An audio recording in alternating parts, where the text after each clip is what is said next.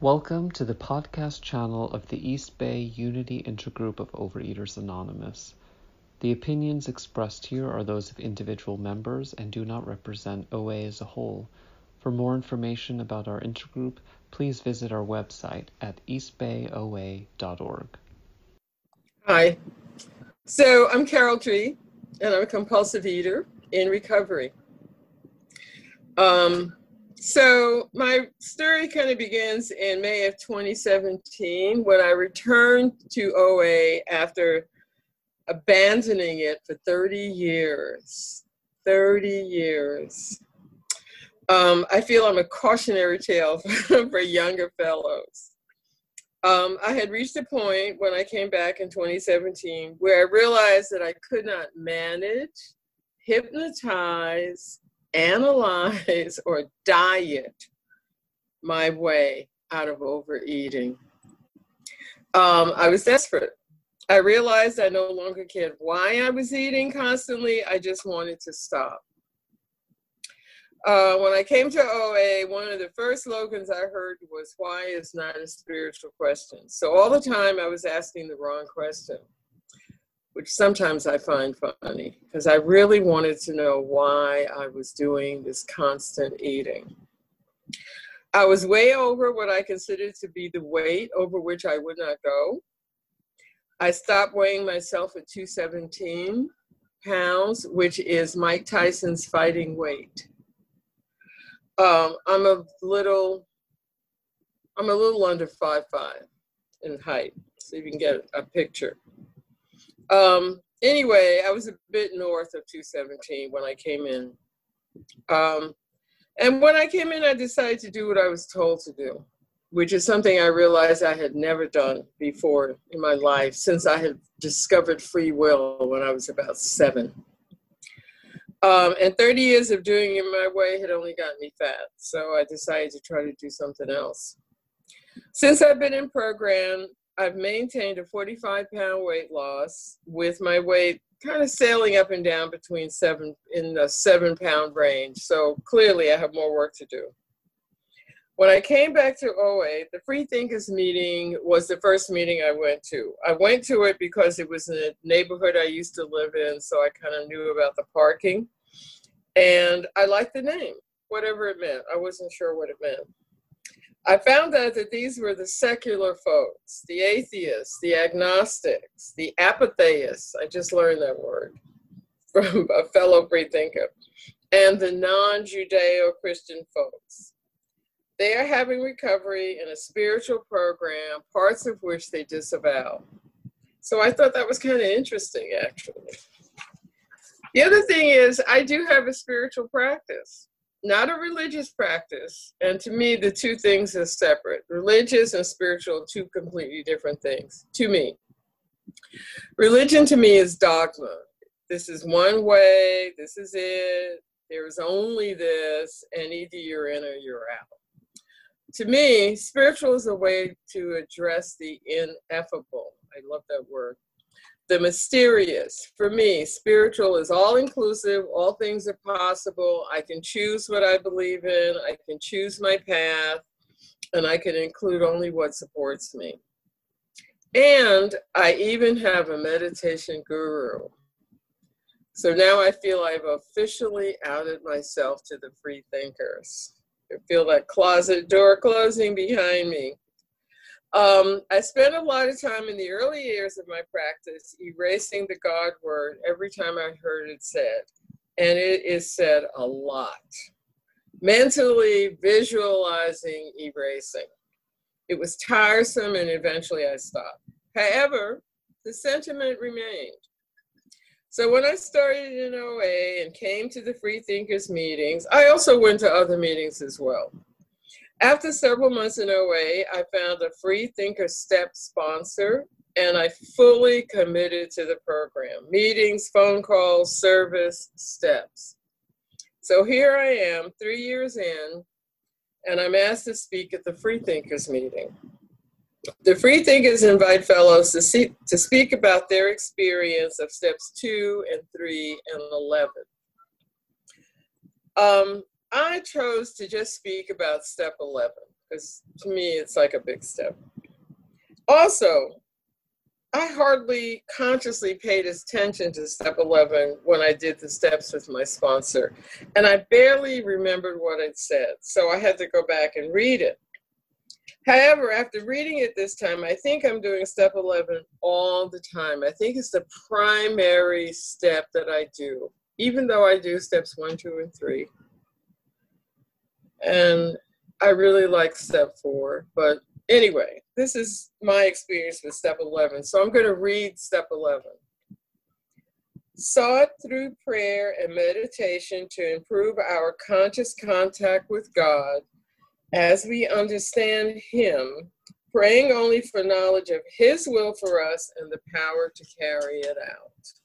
So I have modified the step to read as follow. This is my step 11. This is not the free thinker step. This is my step. Um, I seek through prayer, meditation, and self inquiry to improve my conscious contact with my inner self. Praying only for the knowledge of what is required of me and the willingness to carry it out. Willingness. I pray a lot for willingness. I once told my sponsor that I thought I would have to go through an actual physical exorcism in order to give up my will. Um, I actually made a collage for that idea. Prayer. My prayer is often like someone else has said, actually, in these rooms, I think. Please, please, please, thank you, thank you, thank you. My prayers are also composed of one sided conversations, usually sitting at the foot of my bed or standing in the kitchen, leaning on the counter. Um, and the prayer could go something like this So, this is what's happening with me, and this is how I'm feeling right now, which is usually bad, bad, bad and I don't know what to do. And I realize in my heart of hearts that there is still a reluctance to change and a reluctance to put down this or that binge food. But I see that doing whatever it is I'm doing, blah, blah, blah, is only bringing me misery. And I really want this thing to go away. And I need help to be even willing to try. If you could just help me be willing. And so that's kind of like the nature of my prayers. And I do see prayer as one of the ways of consciously surrendering my will. So, who or what am I making this plea to? And I really had to think about this. It's some infinite spirit thing that I call the universe. Um, and yes, I asked the universe to find me parking spaces because I am willing for there to be synchronicity in the world. Um, and when there is someone in the car that thinks that visualizing a parking space or praying for a parking space is beyond stupid, and most of my family thinks that, I request that they not be try to be right by mentally working against me because we're in San Francisco and we actually need a parking space. So who cares how I get it? Anyway, in my program, if I turn over a problem or concern, I usually turn it over to the universe, to just this big, wide open thing. But what role does my guru play in all of this? Because I actually said I have a guru. Um, to make the universe and the whole, all its galaxies, the whole thing sort of personal for me, an earthly focus, a provider of teachings and insights that I am free to follow or not. I choose this path. I believe this. None of this is dogma to me, and I hold it lightly in the sense that nobody else has to believe this besides me. I don't I don't care what my friend believes or what my relative believes. Um, it is just me clinging to something that seems to lift me up without dragging others down or making them wrong. I feel that the teacher's teachings or the guru's, you know, teachings can guide me to that greater self within me. I personally feel that there are not any ultimate answers out there. And I, I look like everybody else for answers, but I don't, in my heart of hearts, I don't think there are answers out there. I think I think there's help out there in the world. I do think there's help, but I think the answers are in here, in internally. somewhere. The quiet voice, the quiet strength, the wisdom within each of us. If only I remember to listen. When I came to OA, I was uncomfortable with the term higher power, and I found the nickname HP even more annoying. I felt that the OA higher power was too small. Higher power feels to me like a Judeo Christian God in heaven, somewhere in the sky above us, and he's got long white hair and he's pointing a finger. I needed it to be bigger than that. The higher power idea seemed a little claustrophobic. So I did make a collage about it and I called it My Higher Power Has a Higher Power because I just needed it to be bigger, to expand. I do see the, o the OA steps as a spiritual program, as stated. It's stated everywhere that the 12 steps are a spiritual program. And the miracle for me is that somewhere in doing the steps and following the traditions and using the tools and having a sponsor lies something mysterious, inexplainable, ineffable. I really have no idea how I lost 45 pounds without dieting. I really don't know. Um, and I this is a process for me. I am learning to turn over what causes me pain or misery. I'm learning to surrender to whatever. Sometimes I don't even know to what. I say I'm turning it over, I'm surrendering. I don't even have a clear picture in my head of what that is. The important part is I turn over, for me, is that I turn over my will.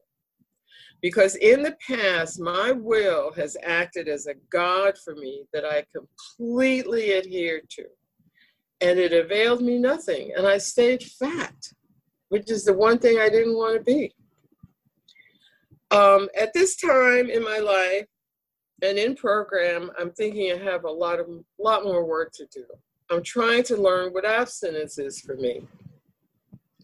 I know that I have abstinent days and I know that I have abstinent meals, but I cannot define it yet. I can't count abstinence. I know people count their days and their weeks and their months and their years. I have not been able to do that yet. It makes me crazy.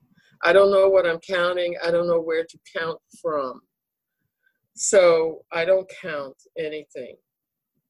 Um, and I want to say something about the quiet inner voice that I referred to earlier, I have that voice. Sometimes it's just an inner nudge, and I really try to hear it and feel it and listen to it. But it can be drowned out by the other voice that is telling me I deserve a treat, which I still believe that I deserve a treat. You know, I can't believe that I'm going to have to give that up one day, but I apparently I'm, I might have to. And sometimes that voice says to me, why not get a bag of whatever? You can separate it into servings and just eat one serving a day, which is total BS. I know that. You know, it doesn't mean that I won't do it, but I know that that is BS.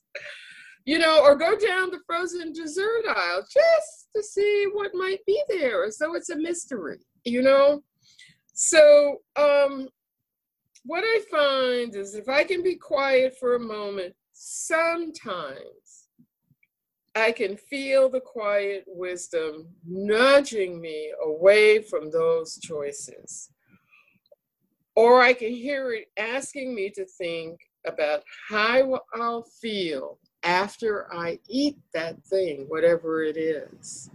And, sometimes I get to reflect on, oh, yeah, if I eat that thing, I'm not going to feel that great at the end of it. I'm going to feel bad. I'm going to be beating myself up. I'm going to be hating it and asking myself, why did I do that?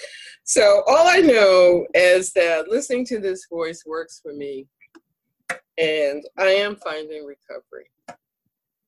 So, that's it. Thank you. Pass.